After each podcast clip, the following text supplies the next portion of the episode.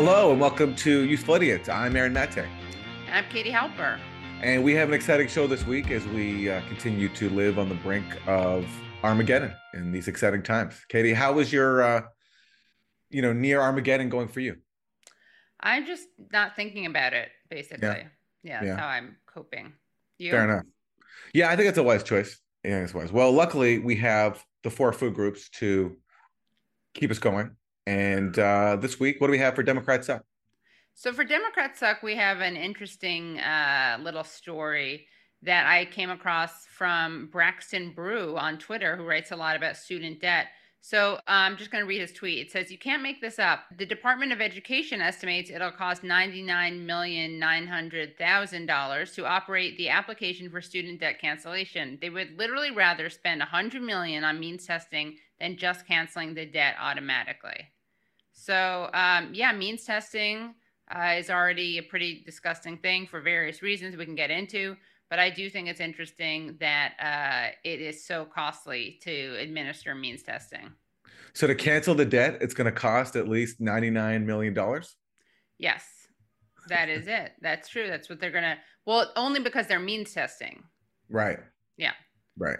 And can you explain what that means to, to mean test for people? Yeah, means testing means you have to apply and you have to reach certain or uh, certain, meet certain criteria. A lot of people wanted this to just be across the board cancellation without having to meet criteria, which is of course what should happen because when you do things things like this, it's better to have kind of blanket cancellations because then people are less stigmatized and it becomes something that's kind of a universal right as opposed to something that only certain people can access.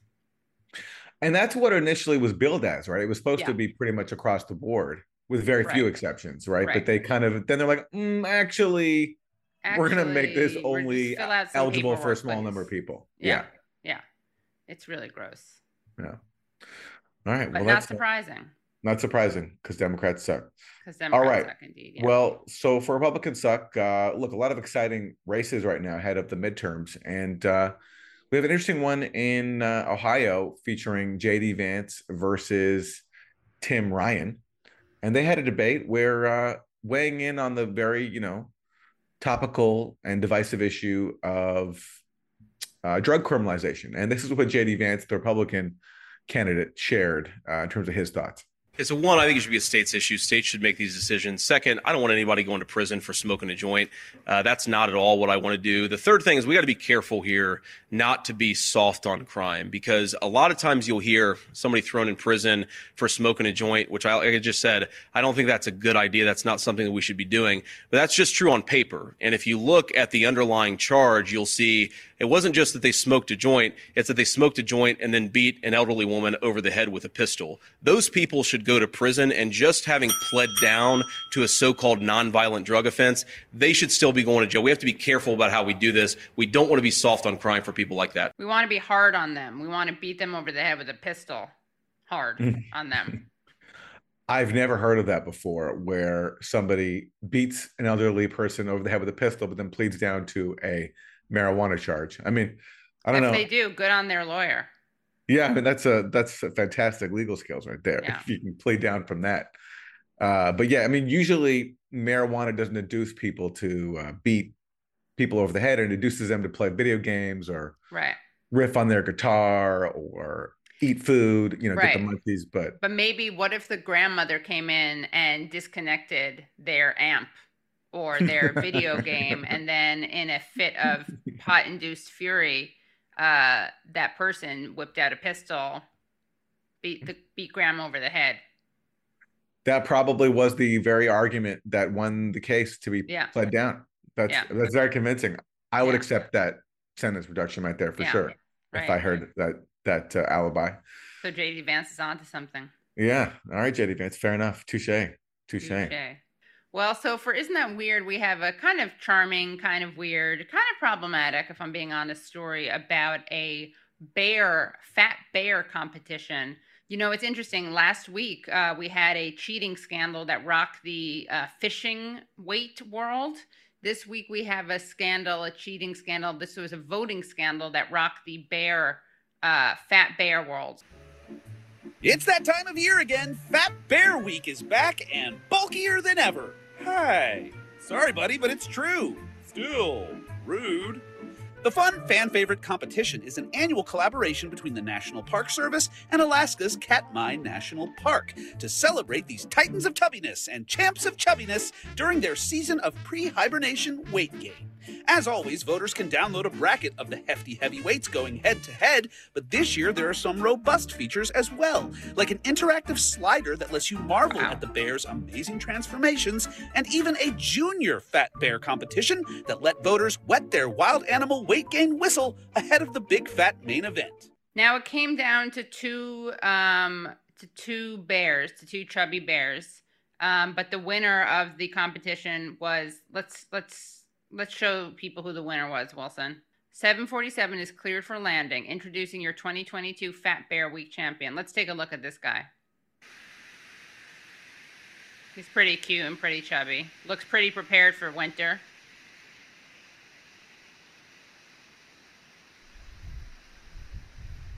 I think he's peeing right there. Struggling. Probably harder to lift himself up with all that extra heft.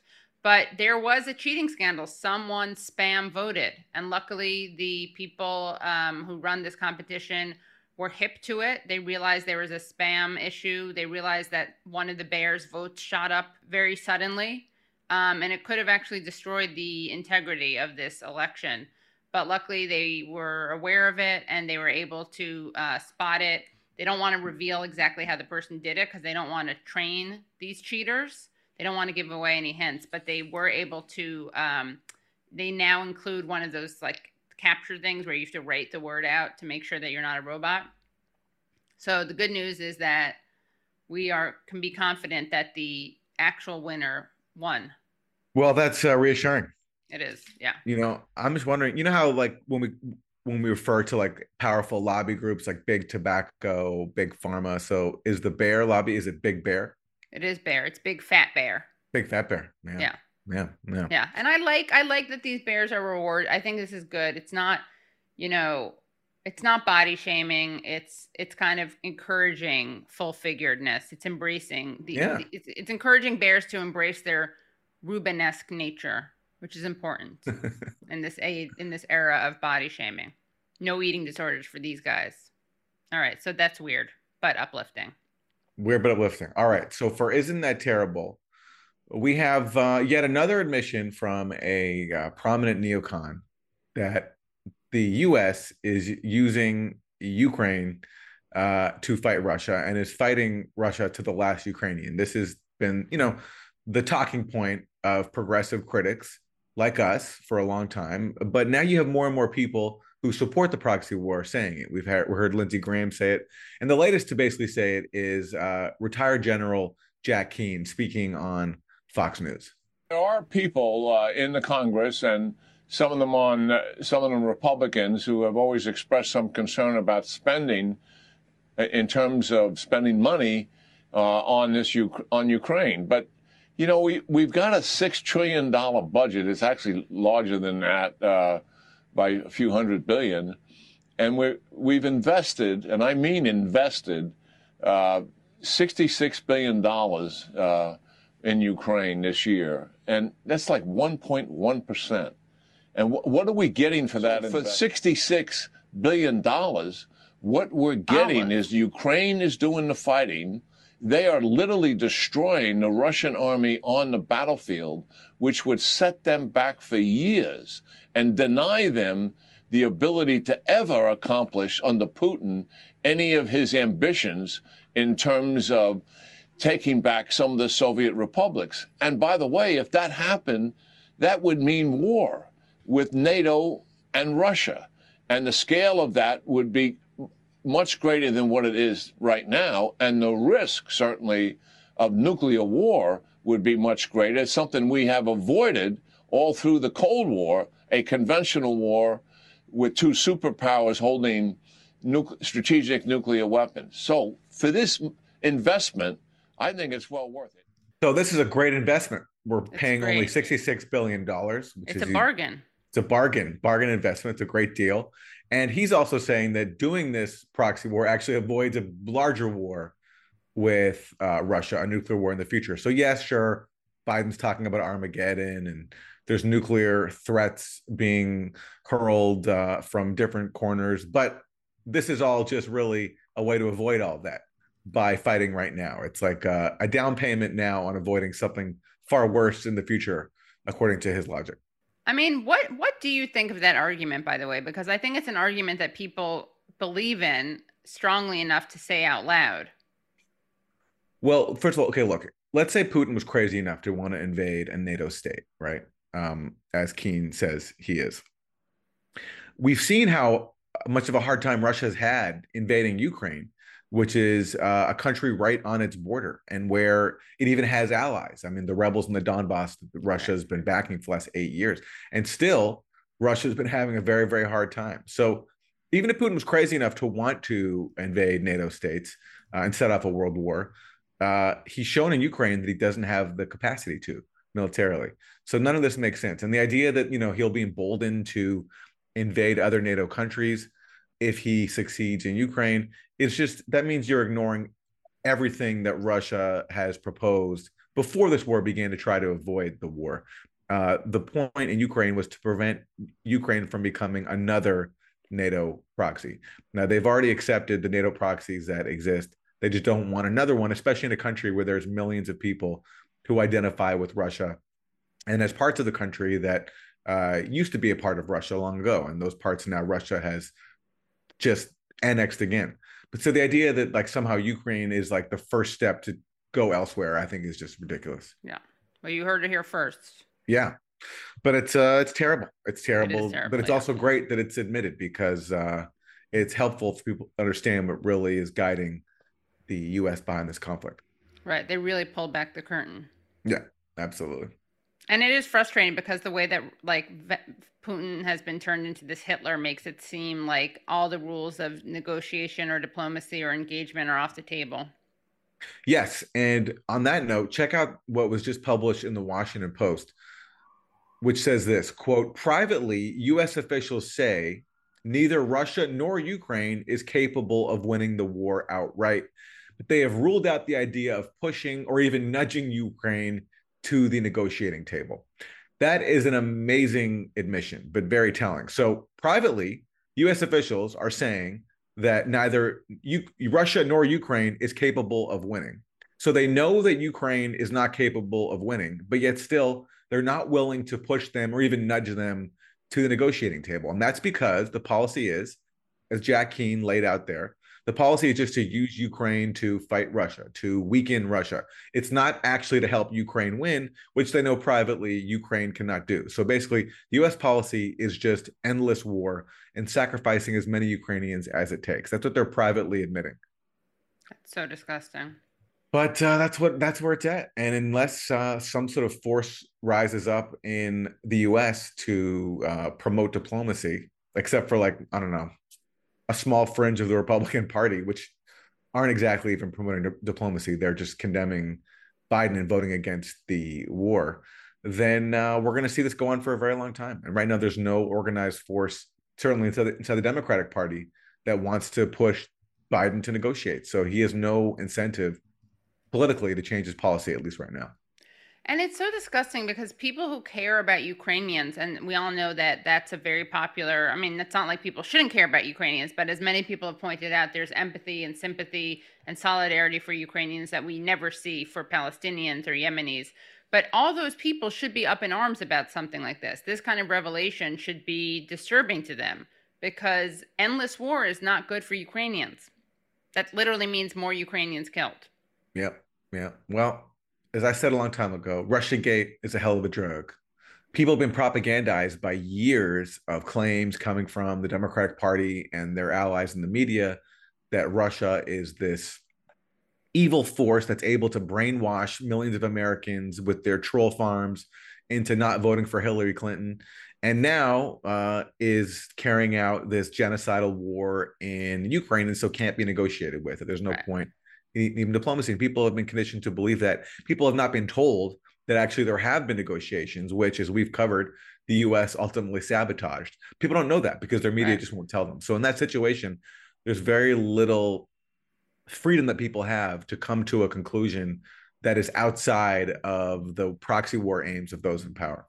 And Aaron, what you're trying to do is you are trying to take all these people who have ingested the Russiagate drug and you want to lock them up into a room until they go through the sweats and the shakes and kick the habit. Exactly. Exactly. You're yeah. reporting or, as methadone. Yeah. Exactly. Yeah. One or man just, methadone clinic. Yeah. I mean, take them down from being at the level of of, uh, of beating, uh, you know, U- Ukraine and Russia with a pistol. Just get them on a lower marijuana charge, just to draw JD Vance's analogy from before. Right. You know, exactly. If that makes sense. If yeah. that doesn't make sense. Trying to do a callback. Yeah, no, that was good. That was well done. We are really excited to be talking to Wyatt Reed, a journalist uh, covering Latin America, who is right now in actually Donetsk. And he's going to talk about what happened recently, what he's been observing, and also the fact that the hotel he's staying in um, was hit by a Ukrainian artillery strike. Yes, and uh, we should say that Wyatt is a correspondent for Sputnik, which is uh, Russian state media. So he is working for the media arm of a belligerent in this conflict. But it's important to hear from everybody and to get his perspective, especially someone who's on the ground, uh, who is hearing right now a perspective that we don't hear about often in US media, really ever, which is that of the people in the Donbass that have been living not under, not just under this war that's been happening since Russia invaded in February, but living under a war that began actually seven years ago or eight years ago after the U.S. backed a coup in Ukraine, and people in the Donbass took up arms against the coup-backed government, and they've been living under very tough conditions for the last eight years. And Wyatt is there uh, speaking to people like that who we don't often hear about in U.S. media, and so we're going to hear a bit of that perspective too, which I think is very important. All right, let's go to Wyatt.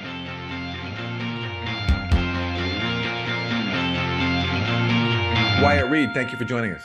Absolutely. I'm so pleased to be here. Thank you so much for having me. So, Wyatt, you recently posted a uh, video of the aftermath of a strike by Ukrainian forces on Donetsk, uh, where you're reporting from, on your hotel. And you were just very close by when this happened. So, let's go to a clip of that and then get you to tell us about what happened. We're here at the corner of Artemis Street and Rova Ave, where a artillery strike by the Kiev regime just rocked this intersection. I was about 100 meters away at the time, and uh, as you can see, the devastation is incredible. This is a normal occurrence for the people of Donbass, uh, the people of Donetsk. They are living under this threat every day, and I just got a taste myself. I watched a massive explosion rock this corner, uh, huge, huge ball of uh, sparks and flames um, here at my hotel. Uh, shrapnel from the explosion shattered uh, several windows, and that was uh, pretty lucky. I feel pretty lucky right now. Uh, if I'd have been 30 seconds, a minute faster to get back to my hotel, I was walking back from a restaurant. If I'd been just a few seconds faster, I would have been killed. It's hard to describe this as anything other than terror tactics. This is uh, fascism in action and uh, it's why so many people here deeply appreciative of Russian forces, Russian Federation forces, uh, for finally acting to put an end to this madness that's been happening for eight years. Eight years of living with this. So, Wyatt tell us about what happened here? Uh, where were you? Uh, where this strike hit, and uh, what the situation is where you're reporting from right now in Donetsk? Right. Well, in many ways, I think that the video kind of speaks for itself. I published that video in the immediate aftermath of basically my first physical interaction with the Ukrainian government. Uh, this was not my first interaction because two weeks prior to this video two weeks prior to Saturday night, my uh, first day, my first night in Donetsk, I was placed on the Ukrainian government's official kill list. It's called Mirotvorets. So this was my second kind of physical interaction uh, with the Ukrainian government, and it was terrifying. It was uh, really an impressive sight to behold, to watch up close and personally what people here have been living through for close to nine years now. It's hard to put it into words. So when that blast went off, I, I had only been here for about two hours. I walked out of my hotel, went to try to go find something to eat. It's very hard to find uh, food uh, past a certain time. There's no water here in Donetsk most of the time. Uh, we're living kind of in a war zone. So I knew it was kind of a fool's errand to go out, but I, I went out anyway. And I'm I'm glad that I went and looked around a little bit further than the first restaurant, because if I had gone back immediately, I very likely would have been right in the middle of that strike when it hit. Uh, instead, I was about 30 seconds, maybe a minute away from the blast radius. I got to watch it from about 100 meters away, just this huge ball of, uh, it was like a firework, the most terrifying firework you've ever seen up close because of, instead of just shooting sparks, it's shooting hot bits of shrapnel all over the place. It shattered a number of windows on the hotel. Shrapnel went into the front door of the hotel. Uh, I watched this from a distance, felt it in my heart, in my body. I had glass rain down all around me from the windows above me that were shattered. And I just went into kind of fight or flight mode. I crouched down and I pulled out my phone and recorded the aftermath. Uh, it wasn't that video that we just saw. It was it was a video that I uploaded a few minutes prior. Um, and you know maybe we could play that later. If not, you know people can find that on my social media. Uh, but you really get a sense for kind of the terror that it's like that that that one experiences when they go through something like this. I'm basically just cursing um, constantly for about a minute and not sure what to do. I wanted to go run back into the hotel. I wanted to seek refuge. I think that's just kind of a human instinct, but uh, I had to resist that urge because uh, which was screaming at me, you know, with every fiber of my being, because people who observe the tactics of the Kiev regime uh, will know this. Others may not, but they frequently employ a tactic that military personnel might refer to as a double tap, which is a follow up strike. So they wait a few minutes for civilians to gather around to check out the devastation, for first responders to come, and then they strike again to take them out as well. Uh, so that was my worry. I didn't want to be caught up in a second strike that might have been coming. But uh, instead, I said, well, maybe the second strike hits closer to me. I better just get inside. So I immediately, you know, about 90 seconds later, just sprinted probably as fast as I've ever run in my life right into the hotel. Uh, the rest of the hotel guests had already been ushered into the bomb shelter in the basement, and all of the staff was down there as well, except for the head of security, and he wanted to usher me in as well. Uh, but I wanted to stay up where the where this is happening and be able to record the reality of the situation. You know, that's that's why I'm here. I'm here in Donetsk because basically the mainstream media refuses to come here. They refuse to come and show what's happening on the ground, this situation that people have been living through for eight long years. There is no one else here really from the West. I can count the number of Western journalists on one hand that are here covering this situation. Uh, so I felt compelled to basically record the reality that all these people have been suffering through for so long.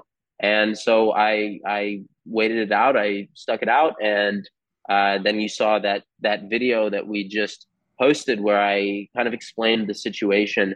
And um, yeah, as I said, it's kind of hard to put into words what it feels like to be on the receiving end of one of those strikes um, to be targeted by this. I do feel targeted personally. It's hard for me to know for sure that I was the specific target, uh, although the fact that I uh, had only been here for about an hour and a half, maybe two hours at the maximum, the fact that I had just communicated my location through WhatsApp 30 minutes to an hour before this happened. WhatsApp is a notorious app around here.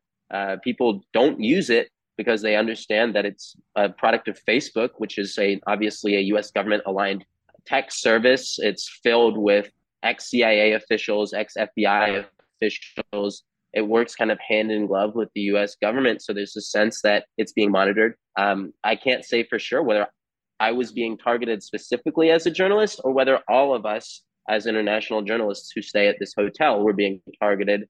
But uh, it, was the third strike on this block in two months.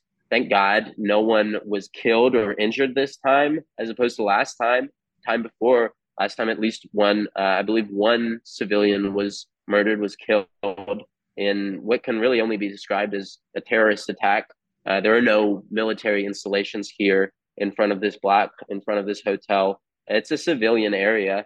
So, uh, you know, to me, I think in some ways the video speaks for itself but uh, I feel my, you know, I feel personally uh, incredibly blessed to have gotten a chance to to see this from I won't say a safe distance, but at least out of the immediate blast radius. I wasn't hit with any shrapnel. I wasn't killed. I wasn't injured.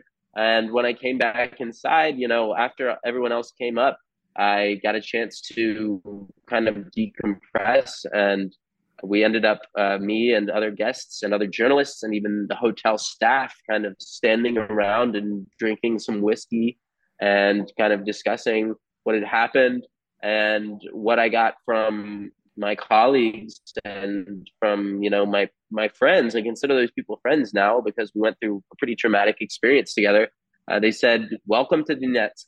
They said, uh, "You survived your baptism by fire." You know, welcome to Donetsk and to me it's it's just um it's breathtaking and honestly i want to note that uh you guys are probably the biggest sort of uh, american western platform that i've been invited on i no one from western media has really reached out to me about this experience i think if this had happened on the other side of the front line this would be something that was replayed in mainstream media for weeks but instead, you know, I've only really spoken to you guys. I've spoken to Russian media. I've spoken to a pretty big Indian TV channel. I've spoken to Iranian media. But it doesn't seem like anybody in the West really cares about, um, you know, my near-death experience at the hands of the Zelensky regime. Except for, I know you've spoken to some smaller outlets, right? Yeah, yeah, yeah. Uh, you, well, you guys are, are the biggest one, but you know, I, I've spoken to uh, Danny Haiphong. I just got off uh, an interview with him with the Black Agenda Report uh, podcast. And you know, outside of you guys, yeah, it's um, this is it. Well, that's a reflection of the refusal in Western media to acknowledge the suffering of people in the place where you are, which is Donetsk, um, which, along with Luhansk, revolted against the US backed coup government in 2014 and have been under fire for the last eight years, as you say. But for people who aren't familiar with that history, uh, you're saying that what you experienced is a taste of what people have been living under since 2014 uh, in the area where you are. Can you give just a, us a quick background of, of what that experience has been like and why they've been under fire, why they've been facing attacks for the last eight years? People here have been experiencing these attacks because they are perceived as being pro Russian. They are perceived as being traitors to the quote unquote Ukrainian cause. So they are subjected to these attacks as kind of a punitive measure, as a way of uh, trying to punish them for their decisions, their refusal, rather, to submit to the whims of uh, the regime in Kiev, uh, really of the whims of Washington and of the United Kingdom because that's really who kind of uh, controls the situation. That's who pulls the strings.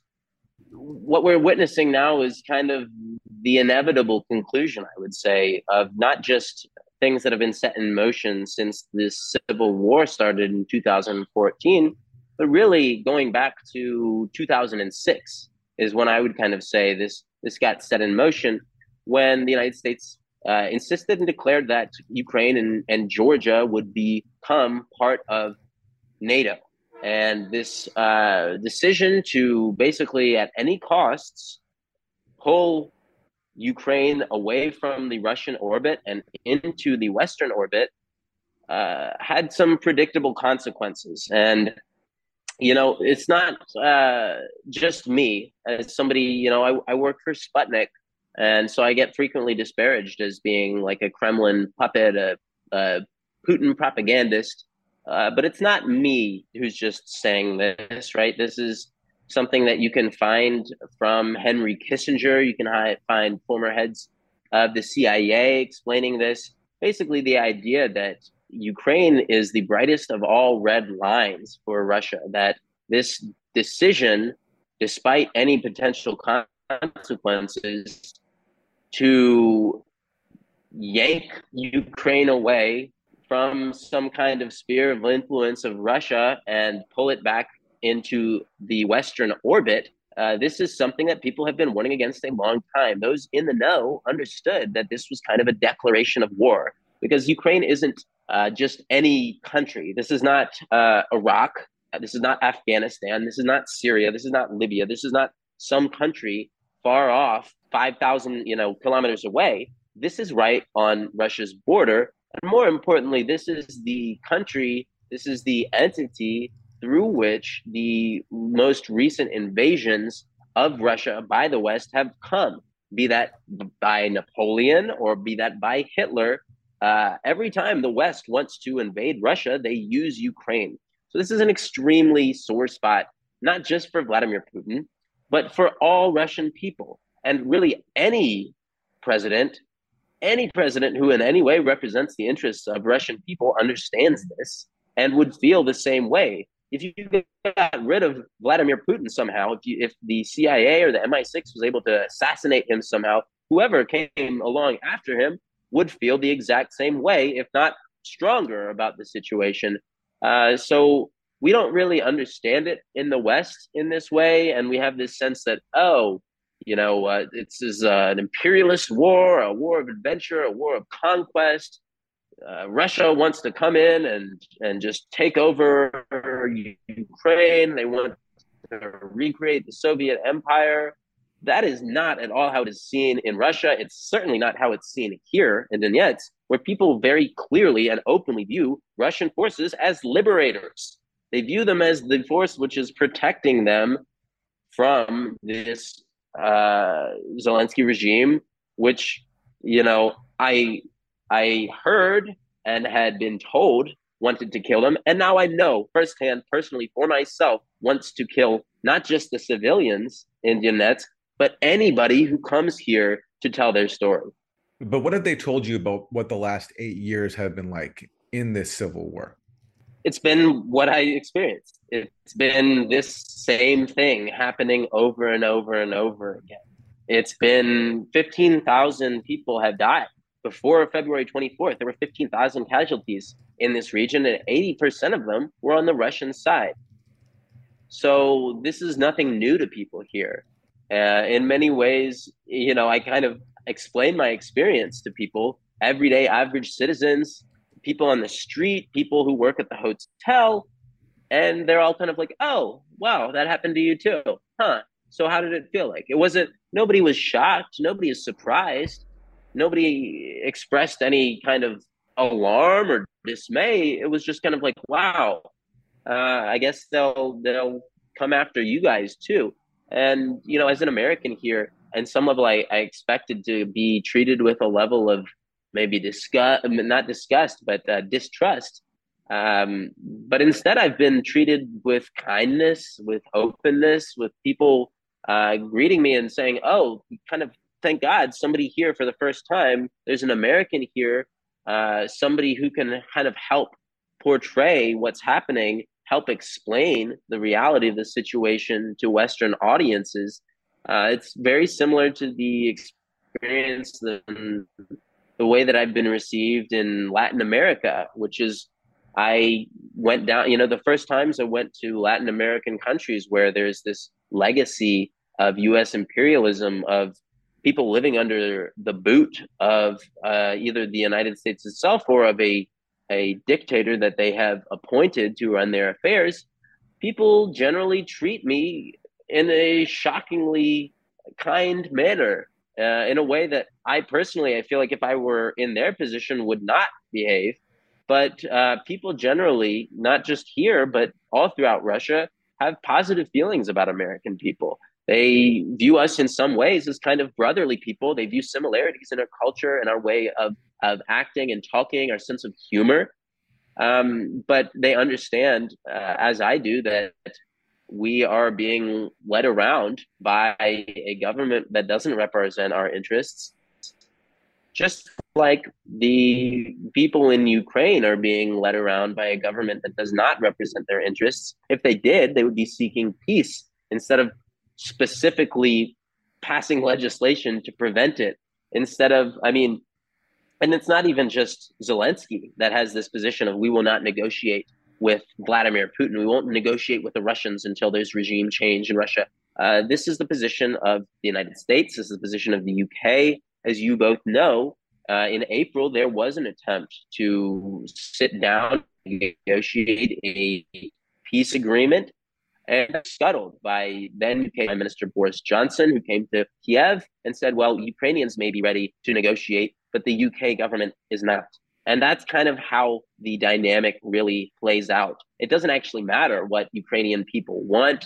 Uh, what matters is that at this point, they are uh, basically viewed as expendable in the same sense that I would say our freedom of speech, our freedom of expression, our freedom of movement uh, is also now viewed as expendable by this Western ruling class that uh, is ready to fight Russia to the last Ukrainian.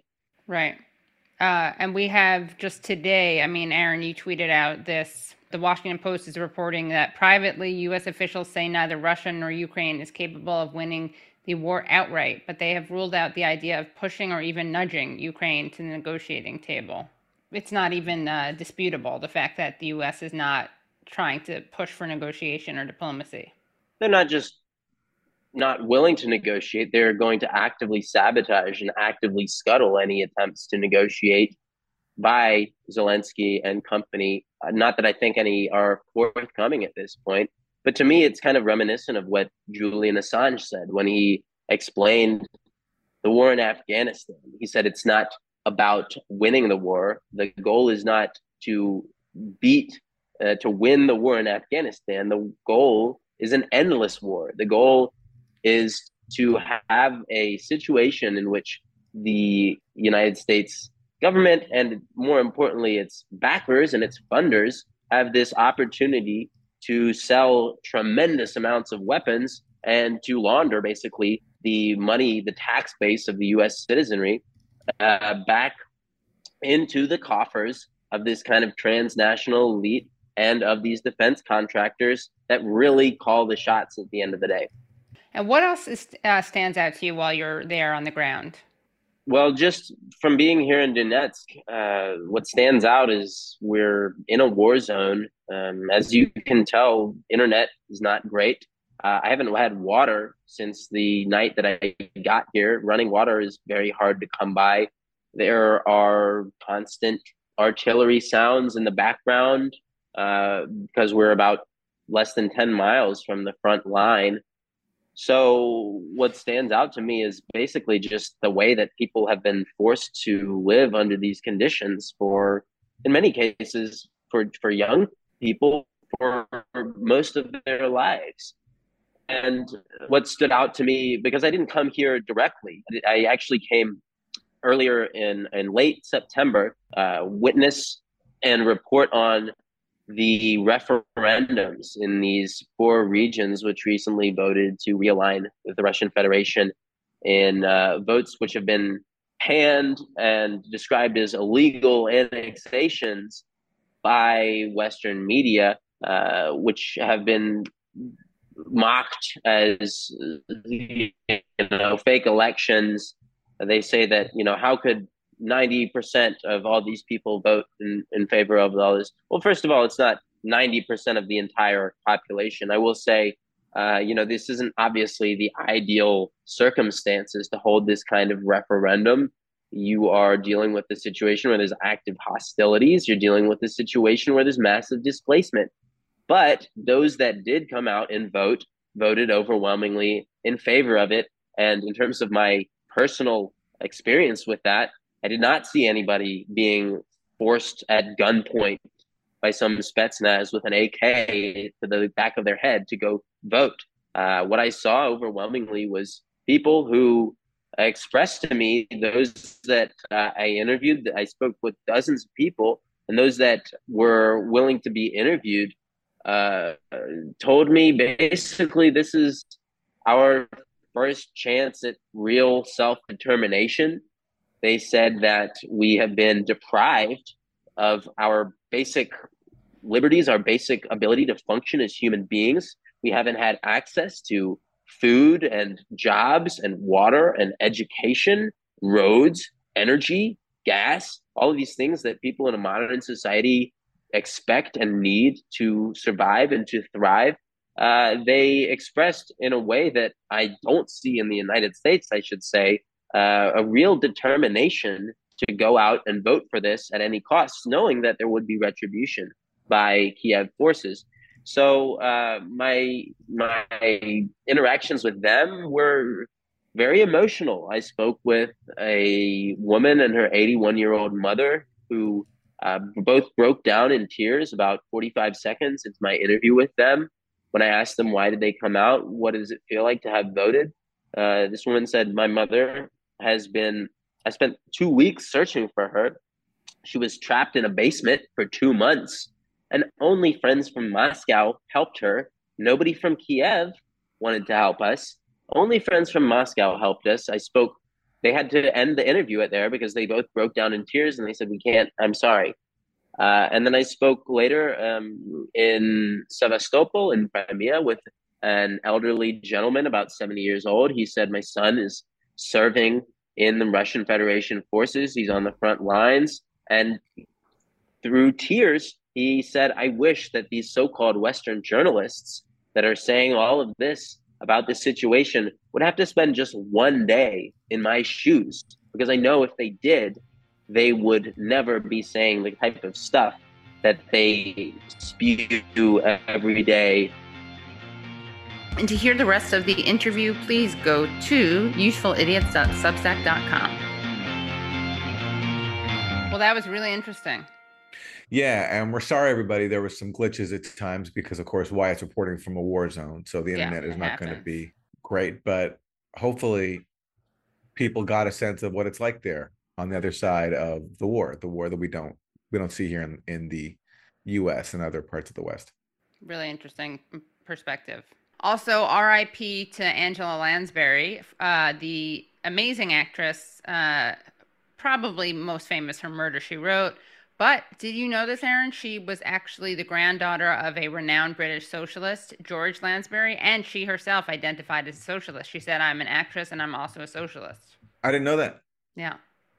Well, it's a real whodunit. A real mystery has been solved. The mystery over whether Angela Lansbury was, was a socialist? Yeah. Oh, yeah. wow. Could yeah. have been an episode of Murder She Wrote. Yeah. All right. Well, for more, you can go to usefulidiots.substack.com and follow us on the social media platforms that you use, whatever they are. And we'll see you next time. Yeah, and make sure you rate and review us on the podcast and subscribe to us on YouTube and like our videos. Bye, everybody. Bye. Hello, thank you so much for listening to and watching Useful Idiots. For full episodes and extended interviews, please subscribe at usefulidiots.substack.com. You can subscribe on YouTube at youtube.com slash usefulidiots for clips, live streams, and full episodes. Also, subscribe to us wherever you find your podcast. Follow us on Twitter at usefulIdiotPod and use the hashtag usefulidiots.pod. Join us Mondays at 10 a.m. for the Useful Idiots Monday Morning Show, where we discuss the Sunday morning news shows so you don't have to watch them.